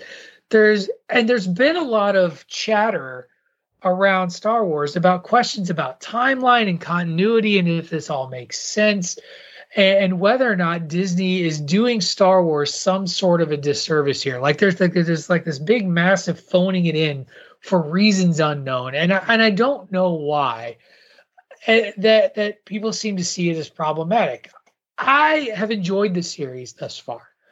I think my issues that I have with the series is that 10 year old Princess Leia looks like seven, six, seven year old Princess Leia, uh, which I just think is kind of weird. And maybe it's just my own ageism there and sort of judging the child. Uh, I do, I don't, I, I don't know. I, I do think that there's been um, some level of questions of if you're like a real diehard original trilogy person, how, and especially in New Hope, how many people seem to have too much time on their hands and are really deep diving into the conversation between Obi-Wan Kenobi and Darth Vader before they do their duel on the on the Death Star. Uh, but to me, it just seems to be like a whole lot of ado about nothing. To quote PC Tony, I feel like this is one of those moments where it's Star Wars and people should enjoy it. Um, because to me it's been an enjoyable show. The other thing that I have that's been a problem, and I, and I mentioned this offhandedly today, is that they have taken some characters that were like beloved in like animated series, and it seems like they've been done a little dir- dirty. And the two examples that I specifically came up with were Cad Bane and the High Inquisitor. Though, if you listen to the writers of Obi Wan Kenobi, they claim that the High Inquisitor may not be as dead as we think he is. So, with all of that said, thoughts and comments about Star Wars and Disney's approach with this Star Wars universe. Are do they have problems? Is there continuity issues? What do you think? Tony, you want Tony has ceded the floor. Tony seated. I, I, I, I don't buy this conversation. I, I mean, fan, it's like fans of A New Hope who are literally, like you saying, Pat, dissecting their dialogue on the Death Star, Death Star before they fight, and, and Darth Vader kills Obi Wan, and saying, "Well, this what they've shown in Episode Three couldn't possibly happen. Why? Because Darth Vader says we meet again at last. Define at last." Because what happens on the Death Star is at least 10 to 12 years after this confrontation that they have on this far flung moon. Uh, I I love the episode. I thought, you know, they did some stuff that was very clever. You know, I love the fact that nobody seems to, you know, people are like, I've seen some people say, well, you know, how would, uh, when, when, when Darth Vader does that line, I am what you made me. And I know people, some people had problems with that. It's like, is it so hard to believe that Darth Vader, Sith master, evil bastard that he is, can't pick up on Obi-Wan's feelings of failure and loss and guilt your thoughts betray you. You've heard that before. And and and and Darth Vader clearly can feel what Obi-Wan's feeling and he plays that up to maximum effectiveness. So, yeah, I mean, you can really dissect all this stuff into minutia and quibble and and and, and you know nitpick the hell out of it, but it, it does get to the point where it's like, come on. You just got to let some of this stuff go.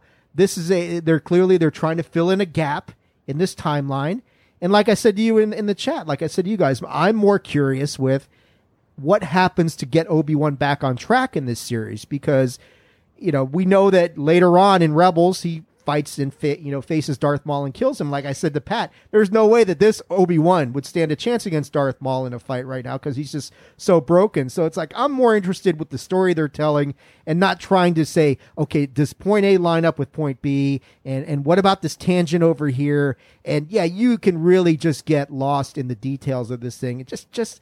I'm sure what Tony's going to say is it's Star Wars, just enjoy it. And I wholeheartedly subscribe to that. So yeah, I mean, it, it does have to make sense. People like us who live for continuity and, and, and cohesiveness and are big time nerds on this whole thing. I have yet to see anything that really strikes me as saying, oh, that's a canon breaker right there. Haven't seen it yet. Go ahead. So, First, I'm going to be a Star Wars apologist and not apologize for it. And then, secondly, all you idiots, I'm going to remove your head from your anuses. Okay. So, first, Star Wars apologist. Why can't Star Wars be much like actual history in which there are multiple conflicting accounts of what has actually happened?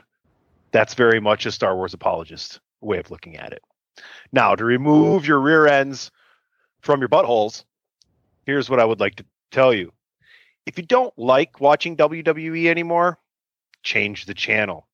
If the Marvel Cinematic Universe has gotten too complicated for you, then find a different fucking universe, okay? Because let me tell you something. George Lucas and Steven Spielberg aren't walking through that door with Harrison Ford and Mark Hamill. Okay, it's not happening. Magic Johnson and Larry Bird aren't getting back on the motherfucking court in the NBA. And Stone Cold Steve, well, all right, but you got to give me that one a little bit. The Attitude Era is not happening anymore. Okay, so what I'm saying is, if you don't like it, watch something else. And yes, Patrick, it's all Star Wars, and I love it. Except for the Mandalorian, that stuff is, uh, or not the Mandalorian, the Book of Boba Fett. That shit's trash.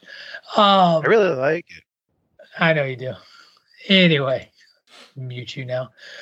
So, Dave, I, I actually want to get back to something else you hit on here because I do think that this is the other thing I found really fascinating out of this review that you shared is how almost angry the reviewer was over the portrayal of Obi Wan Kenobi because he wasn't just walking through and mopping the floor with every bad guy he ran into. And, and sort of tacitly ignores the story that's being told. It's and that's what i think is really you know like this is supposed to be a a broken jedi. This is supposed to be a dude who really like he knows what needs to happen because he's continuing his mission. But on some level he's just he's not there. And this is about the journey that gets him back there. And that's what i find interesting about this this review. And uh, i actually i, I meant to re- i'm going to re-click on it because i really am interested in what this author you know jb augustine nope they wrote about batman um, for some reason I'd really like to know. Yeah, I know, I know. I see you making gestures at me. I s- anyway, I guess I'm, re- I really do just have questions as to what what the author really was expecting out of this series and, and what they wanted. They wanted Obi Wan to be perfect and like destroy everyone because that one doesn't tell a very compelling story, and two doesn't make sense for where the Jedi Order is supposed to be after Order sixty six. No, this. If you want to come, uh, sorry, Dave, you can pick up. I just want to say one thing. If you want to complain about a series and tell us why you don't like it, fine, but don't let it be I didn't get what I wanted because that's what the fuck it sounds like. Sorry. No, really. What like what do you want? I mean, what do you, do you really want to watch six episodes of Obi Wan just beating the shit out of everything in sight? We've seen that. This is this is a, an essential story to tell about the relationship uh, of Obi Wan and Anakin, and and and you know where you go in that whole thing, and why this relationship is as complex as it is. And it's also like this episode was very important just to show, in case you forgot how evil Darth Vader really was, watch this episode. And this tell just randomly killing fools for no reason other than to trigger a reaction from Obi Wan to bring him out of hiding. And I thought, you know, that's brilliant storytelling. But yeah, I, I this this author just like, yeah, really, what were you expecting from this? It's it's it's Obi Wan. It's ten years later. He hasn't used the Force in ten years. It takes him a long time to be able to actually like save Leia's ass with the you know making her float. Um, I I, I don't get it. Yeah, it, it just watching Obi Wan beat the shit out of everybody in sight for six episodes. Who cares? I've seen that before. Is it safe to say that Vader is not at full Vader strength as he will be in the next trilogy of movies yet? Because he's still going through the treatments, right? That doesn't happen in the next trilogy. Like, so maybe as I know it's 10 years, but it's nothing to write home about. What you know what I'm saying? I think they will be both be moving towards their powers again. I think that's a good point. Well, Vader's always in the tank when he's not in his when he's not in his like robotic gear. But I do think his like delving into the the dark side and the power and growth from there. That's a very real thing. I, uh, you know, you kept saying Davey's just choking. He chokes out a child at one point in in that walk through that uh, through that town street, and and really was was evil, evil, and that's and that's really what they're going through. It reminded us that Darth Vader was supposed to be menacing again. No, I mean, with, All think this about it. With the exception of what happens at the end of Rogue One, that's probably the most evil that we've seen him so far, wouldn't you say? Well, and that and that's the thing is, yeah, I would I would agree with that, and and you you have to look at what was relied upon. You know, the original the the the original trilogy. He's he's a presence. He's an intimidating force. You're in you're introduced to him holding somebody up by their throat and and breaking their neck after he talks to them and, and choking people indiscriminately. And as the story moves on, he's more obsessed with Luke Skywalker and altering the deal. Pray I don't alter it any further and things like that. By the time we get to the prequel era, it's about how he, we got to where we are. The animated series, like you don't see a lot of Darth Vader, Darth Vader, into, even in Star Wars Rebels, uh, until late in the series. And you do get some great stuff out of that, but it's still like Darth Vader with a touch of heart. Like the whole, there's still good in him. This period is really supposed to be Anakin completely wrapped up in the darkness that is Darth Vader. So I I I don't think it has a continuity problem, a serious continuity problem, no more than anything else that you would pick apart. Um, that you that you would call nitpicking. There's not been any sort of like, whoa, this makes no goddamn sense.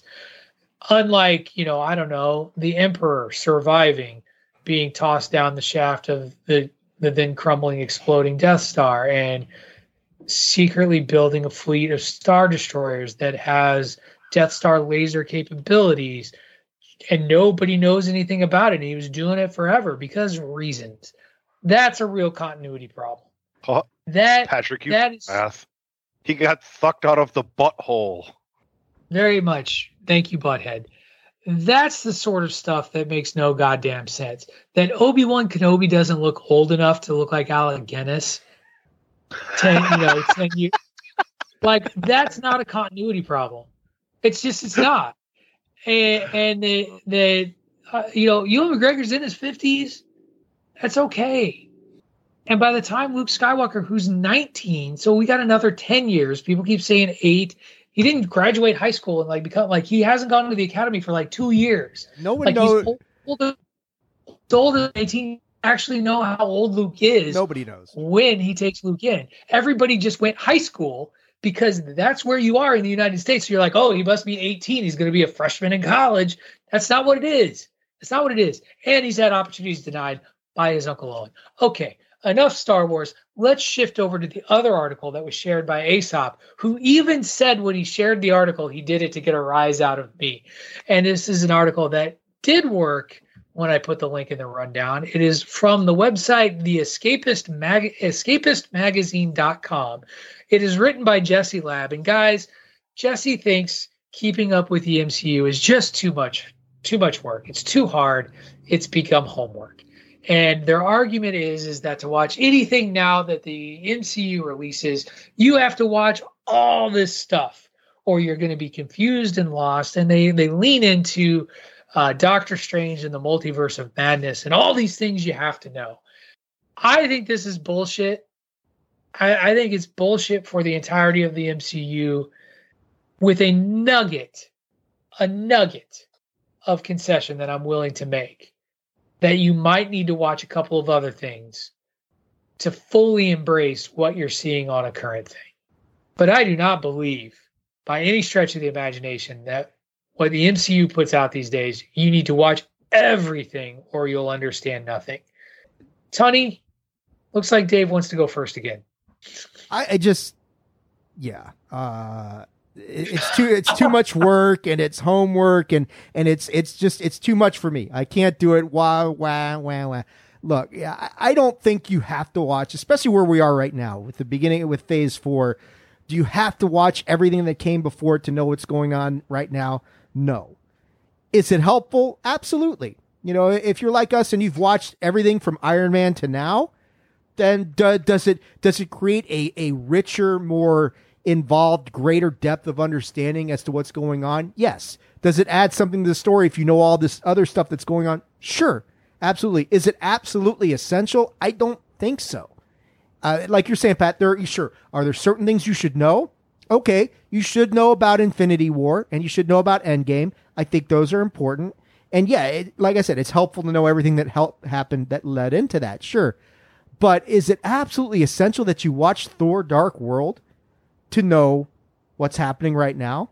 Probably not. Uh, you know, is it did, did you have to watch WandaVision to know what was going on in Doctor Strange and the Multiverse of Madness? Probably. Hold that thought. Hold that. Hold that thought. Okay. Because I'm gonna I'm gonna get into Doctor Strange specifically because of of, But of okay, the, the on, going after. on the other yes. hand, did you have to watch Falcon and Winter Soldier to be able to enjoy that movie? No. Or Eternals? No. Or Black Widow? No. No. Not really. No, not at all. Did you have to watch? You know, is Loki going to be important? Probably. Okay. Is Ms. Marvel going to be important? Who knows? But I, I think you know there there are many resources out there that will provide you with a roadmap to guide you through the MCU if you really want to go down that path and immerse yourself Well, so- completely. So so now you're reinforcing the article. You're not debunking it. So I just I want you to know like, when you're when you're describing it like that, like there's ways that you can learn. I mean, that's that that says yes, you Sure, need to do it homework. depends I on still disagree. It depends on your temperament. I mean, you can be as involved a fan as you want to be. Is what I'm saying. It is it is your choice. Uh, Is it too okay, hard? I, I'm that's just, a little different. yeah, I'm saying you know when they're saying it's too hard to to circumnavigate this whole thing. I, I don't I don't buy that. It, it depends on how much you want to immerse yourself in it. It's optional. All right, like all most right, things. Tony. I'm gonna let Tony jump in now. Tony, jump in there. No, I agree, Dave. I agree with you 100%. And I kind of let a little bit of my what I wanted to comment on this article slip into our Star Wars conversation. But in the end, I'll say this. This is probably the same person who turns around and writes an article that says there's no continuity in the DC universe. Well, there there is no continuity in the DC universe. so- No, no, no, no, no. But you see what I'm saying? You can't Right. bitch about both things. You can't. Right. You just can't. So here's here's what I will here's here's where I got into this nugget of truth. Um because I do think that like Doctor Strange in the Multiverse of Madness, if you haven't watched WandaVision, you have a lot of questions as to why the fuck Wanda is, is the way that she is. Like because that like the whole concept of Wanda's children and how how how she sort of got her hands on this Darkhold, like that stuff. WandaVision You still get the point though of that But- she's there, she's struggling for her family. You just don't understand where it all came from. You can still enjoy Right. the movie. Okay, uh, can I finish? Yeah, now you can. Sorry. You, you got you got a little worked up there. It's all right. Hold on, I was drink. But the, the the some of the other points of this, like this author's like, you know, now I have to watch What If to understand this Illuminati business, and I had to watch one or uh, Loki so that I can understand the multiverse, and I had to do this and this and and that that is patently not true. It's, you know, because for outside of WandaVision, I felt like there was nothing else that wasn't explained well enough in the movie for you to even move forward. And even as Tony intimated, it doesn't take much to figure out that Wanda's struggling. You know, Marvel does take some assumptions now, 20 plus movies in, that its audience has seen a lot of the stuff they're putting out. But you don't need to know, like, you don't need to watch What If, and you don't need to watch Loki to understand the concept of the multiverse because we explain the multiverse early in the movie. We bring in these characters from other multiverses after they've explained the multiverse. So you can sit there and be like, even if you don't know who Monica Rambeau is, you can be like, oh, in this universe, Ms. Marvel is black and is a woman named Monica. In this universe, Captain America wasn't Captain America, it was Captain Britain. Now, if you've watched What If, you're like, oh, look at that Easter egg from the cartoon. How cool is that? And that's nice. But that isn't required. Like that, that you don't have to do that. And here's where this is going for me. Has a disproportionate portion of the fan base started to try and take over the narrative of what it means to watch these shows, um, these movies, and thinks that they have like this is where this gatekeeping question comes back in for me. This feels like gatekeeping.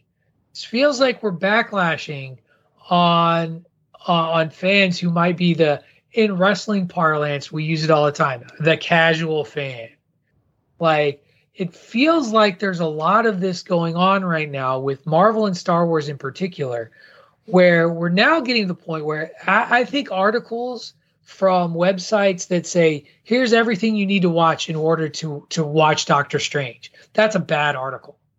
Because that reinforces negative nancy here who says this feels like homework. You if you're one of those people writing that article, you are not doing what you think you're doing. Because I think those articles are written in a way to be like, we love this. This is so great. Watch these things too, so that you can really love this the way that I love this. People don't want to do that. My wife, for example, wants to watch Thor Love and Thunder. Kind of wanted to see Doctor Strange. No interest in Captain America and the Winter Soldier or Falcon and the Winter Soldier. It's just the way it is. And she doesn't need to watch that to be able to to watch any of those other movies, and that's okay. No, and you're and you think about the premise that this show was started on, and I know we morphed into a more deep diving nerd based, you know, more hardcore thing. But the show kind of yeah. yeah, the show started off on the premise that we are going to try to educate some of these casual fans, these bandwagon nerds out there. And I think you know to a great extent we try and do that by pointing people in, in the right direction. But yeah, you're you're right. There's there's that that sense of elitism. Hey, you know, I know all this stuff, and you should too. And that may be fine for some people, and other people may like I don't I don't want to I don't want to invest that much of my time and my life into this. Just I just want to get the crux. I mean, you know, I I I. I I see you see it all the time. What do I need to watch to understand this? It's a question that I still get asked by people. What do I need to watch in order to understand this? Like on the DC side, do I need to watch X, Y, and Z? No, not really. Uh, but yeah, I mean, it, it, it just, it just, it really depends on the individual and how deep you want to delve into this thing. If you want to go really deep diving into all this stuff, it's there for you. If you just want to you skim the surface, that's fine too. It doesn't have to be this ultra involved homework assignment where I need to like fucking have a flow chart to tell me exactly how do I get from Iron Man to Doctor Strange 2 and and not miss anything critical. No, but No, here's you're- a better article. Here's a better article. Here's the levels of D, of Marvel fandom and what you need to watch to get out of this, right? Like so you could say people who have just watched these major things, they get this out of this, and then people who have watched most of it get this, but people watch everything, they get this much more out of it, right? So it could have been positive, like Patrick said, instead of negative and almost bashing the people that have enjoyed all of it and the fact that it's so in depth. I do think sometimes fans get getting their own way. Um, I think that super fans get in their own way in the way that they they do stuff. And, and yeah, we've talked about um, we've talked about fatigue. I think that's a very real thing. Um, but yeah, I don't. I, you don't need to watch everything Disney slash Marvel has put out to get full enjoyment out of a show and a series. I think I'm very much more a fan of if you liked this, check out this. You might like it too. All right. Before we go, I do have a couple of little housekeeping things that I wanted to to share with everyone. I've missed a couple of shows. Uh, first, um, two shows ago, I shared my number one story arc in comic books with Dave. Dave, I know you put it out on the air, but I wanted to talk about it really quick because I, I really was excited to to talk about Brian Michael Bendis, Avengers Assemble, or Avengers Disassembled, which started on uh, Avengers issue number 500 and literally is the launching point for modern Marvel comics in terms of everywhere the universe went from 2000, I think six or so forward. If I, I may have my dates a little off on that. I'm sorry if I do. If you like Marvel films and Marvel MCU stuff, most of what you are watching was launched from Brian Michael Bendis's Avengers Disassembled number 500 through 503. The aftermath of that, everything that goes forward, really stems from there. And I, I was disappointed that I wasn't able to talk about that. It's a great story arc to check out. Tony, I know you said you were looking for stuff every once in a while on Comixology. Avengers Disassembled, I think, is one that's worth checking out and then sort of flashing forward to other landmark Marvel story points if you're ever inclined to check it out. The other thing I wanted to talk about uh, is just a little bit of a heads up. This is the first time that Dave and Tony are hearing this. Is I'm going to be gone again for a couple more weekends uh, in June. I, I'm going to be off the show next week and the week after, as I have to manage some other familial commitments, uh, and will won't won't be here. Good things this time. My uh, my brother and my father are coming to visit me. I haven't seen them uh, in over five years. It's going to be great. I'm going to see my nephew. The last time I saw him, he was not a teenager, and now he is. So good trip. Great to see them. Sorry, not going to do a podcast. And the weekend after that, I'm on vacation with my family. So I'm going to be on the beach, and you can make fun of me of being on the beach while you talk about Obi Wan Kenobi behind my back. Totally fine. All right. Last thing I wanted to talk about is I did want to talk about why I was absent the previous two weeks, and that was um, for I'm going to pull the curtain all the way back. While we were recording Bandwagon Nerds, um, my wife came down with the news that her brother-in-law had passed away, and I had to leave the show abruptly. Dave and Dave and Tony kind of hit the high points of what was left on the agenda to to make sure that we got a podcast out and, and got it done. It's it's been, and then the following week was um, my my wife was out of town attending to uh, her her mother uh, in Illinois, and I talked a, I, a little bit about it over on the Greg DeMarco show this past Wednesday, and I wanted to just talk very very briefly now about um, the importance of of not only seeking help when you're when you're not well, but also if you're an ally and a friend, asking people if they need help and being being a resource for folks if you notice something off, uh, because you really don't know how that will impact or help others and and and hopefully help yourself. And so that's my little PSA for that, and and you know just a little bit of I'm sure people can draw their conclusions as to what that means and to why I was gone and that's fine. That's that's about all I'm going to say to that. The other thing that I wanted to do here on this recording before we let Dave go, because he's got 10 minutes before he's got to get out of here, is I did want to just thank uh, Dave, PC Tony, Aesop, uh, and Ray Cash um, for outreach, for checking in, uh, for offering support, uh, and all of that. And, and you know, Dave Aesop and uh, and PC for you know managing the ship for the last couple of weekends while I've you know been away and been unable to do to do so you know for something that's that's different than just being on vacation and so I wanted to thank you guys publicly on the show and make sure that you guys know that that was definitely appreciated I really did appreciate it and that um it, it meant a lot to us. It meant a lot to my family for us to be able to to keep that going. So thank you, thank you very much. And with that, we are going to make our way out of here.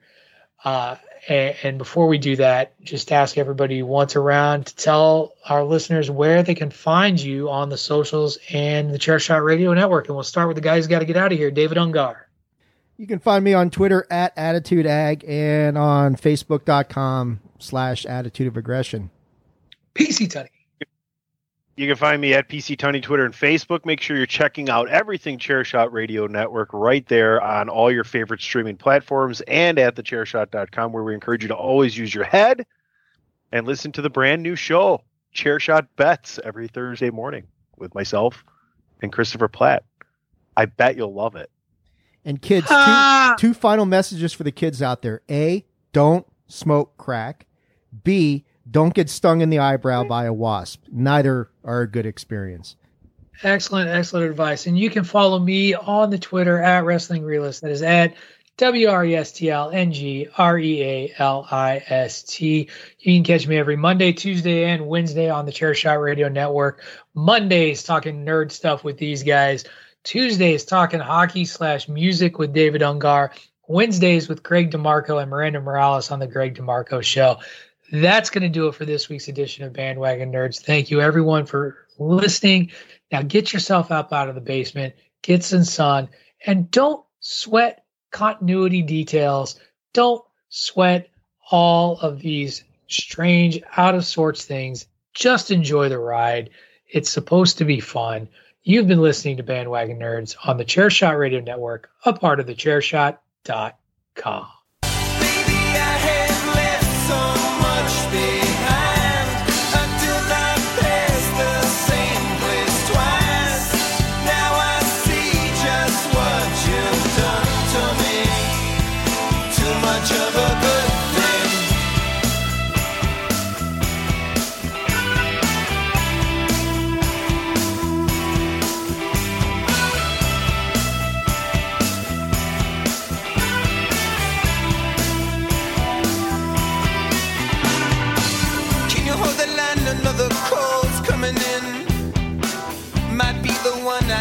got over.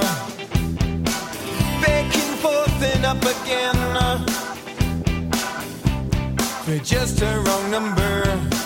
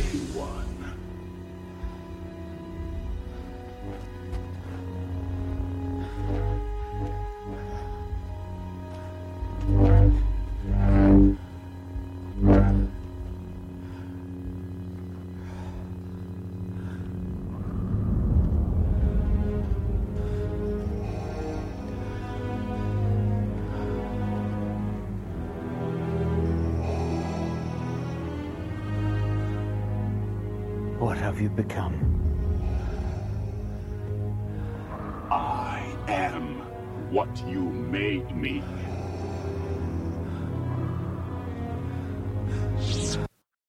Without the ones like you, who work tirelessly to keep things running, everything would suddenly stop. Hospitals, factories, schools, and power plants, they all depend on you. No matter the weather, emergency, or time of day, you're the ones who get it done. At Grainger, we're here for you with professional grade industrial supplies.